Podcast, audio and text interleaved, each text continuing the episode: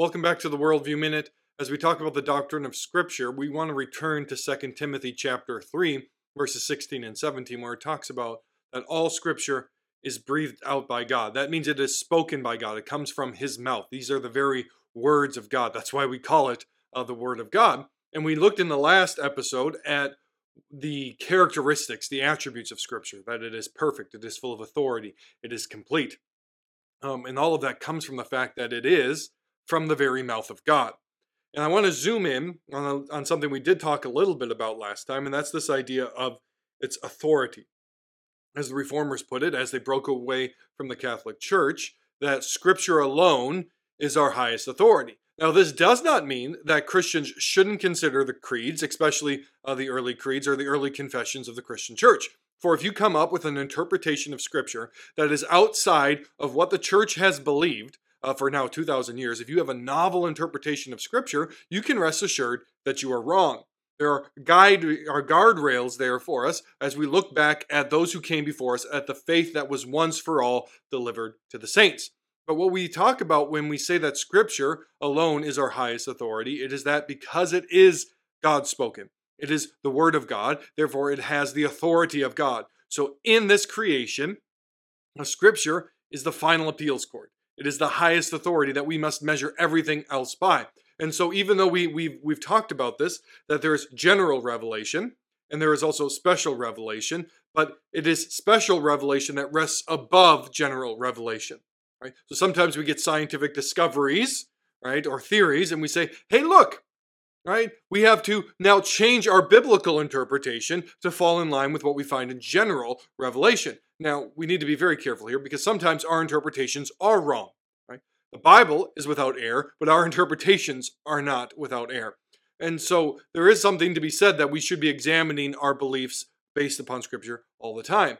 But general revelation and special revelation are not equal to one another. In fact, general revelation is cursed and subjected to futility in a way that special revelation is not. And humans, as a part of the creation, we are subjected to that futility, but God's word is not. God's word is the highest authority. And so, if we find a scientific discovery that is out of sync with what the Bible says, we take what the Bible says. The Bible stands over and against general revelation. And in fact, if we've studied the history of science any any amount whatsoever, we know that what was once considered unquestionable a fact or theory is often overturned by coming generations as more facts come to light. And so the Christian needs to be really slow to let general revelation change what he or she thinks about what is going on in special revelation. But we should be very quick to use special revelation, assuming that we're understanding it well, because we got a whole history of bad theology uh, as well. But using special revelation to help us understand general revelation, because these are the very words of God. And so for the Christian, as we look at what is the foundation that we can build our life upon, right, is the words of God. And Christ gives us this um, this parable that it is the fool who doesn't build his life upon the rock. What is the rock? It is his words. The words of Christ are the one sure foundation upon which you can build your life upon. Right? And these words are not just the words in the gospel, it's not just red letter Christianity. That's absurd. It is all of Scripture. What God has spoken is eternally true. It is unfading. It will never end. And so if you want to understand uh, what it what it means to live rightly in God's world, you need to see God's world through the lens of God's word. That is the Christian worldview in essence. It it comes primarily from the text, looking at the text as individual texts, understanding them in context and in light of all of Scripture. We're going to unpack some of that in the next episode as well. But Scripture alone is our highest authority. Scripture alone is the final uh, measuring stick of every truth claim. And the Christian has to bring that then into all of life. Again, looking at 2 Timothy chapter 3, 16 and 17. And so that the man of God is equipped for every good work. Why is the modern church not equipped for every good work? It's because the modern church um, does not bring Scripture into all of life. So when we say things like all of Christ for all of life, what we're really also saying is all of Scripture for all of life. All of Scripture is breathed out by God and given to you and is profitable for teaching, correction, and, and rebuke and reproving, so that the man of God may be thoroughly equipped for every kind of good work.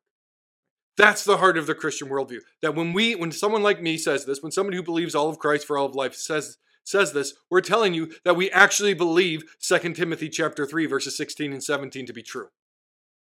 Lots of pastors like to say all of Scripture is inspired, all of it is authoritative, and then they don't want to bring it into all of life.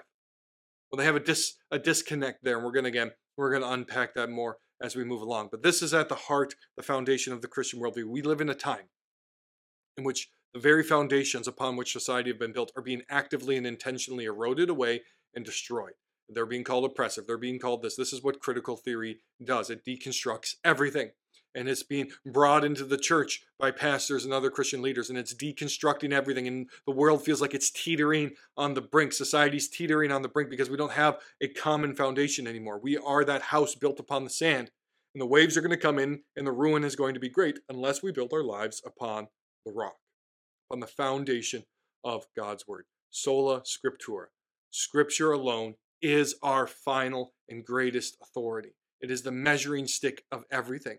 Without Scripture, we have no Christian worldview. Without Scripture, we have no basis for truth. Without Scripture, we have no gospel. And when I say Scripture, I mean Genesis 1 through Revelation 22. If we don't have that, then we are left hopeless in this world. But God has spoken so that you might know Him, that you might know truth, you might know yourself, you might know His world and His creation, that you can operate and build your life in a secure and foundational, sturdy way because the Word of God endures forever. The flower fades, the grass withers, you will fade, you will wither. The wisdom of this generation will rise and it will peak and then it will crash down because it is absurd. The wisdom of man is nothing in comparison to the wisdom of God, and you have it unchanging, and eternal in God's Word. This is the Christian worldview. Scripture applied to all of life, not just kept into the box of religion, but that all of life is found and understood rightly through what God has said. This is what we're going to be doing throughout the rest of this podcast as we move on into other areas of life. So I invite you to join us on this. Like, comment, subscribe, share. All of those things would be wonderful as we bring all of Christ into all of life by bringing all of Scripture into all of life.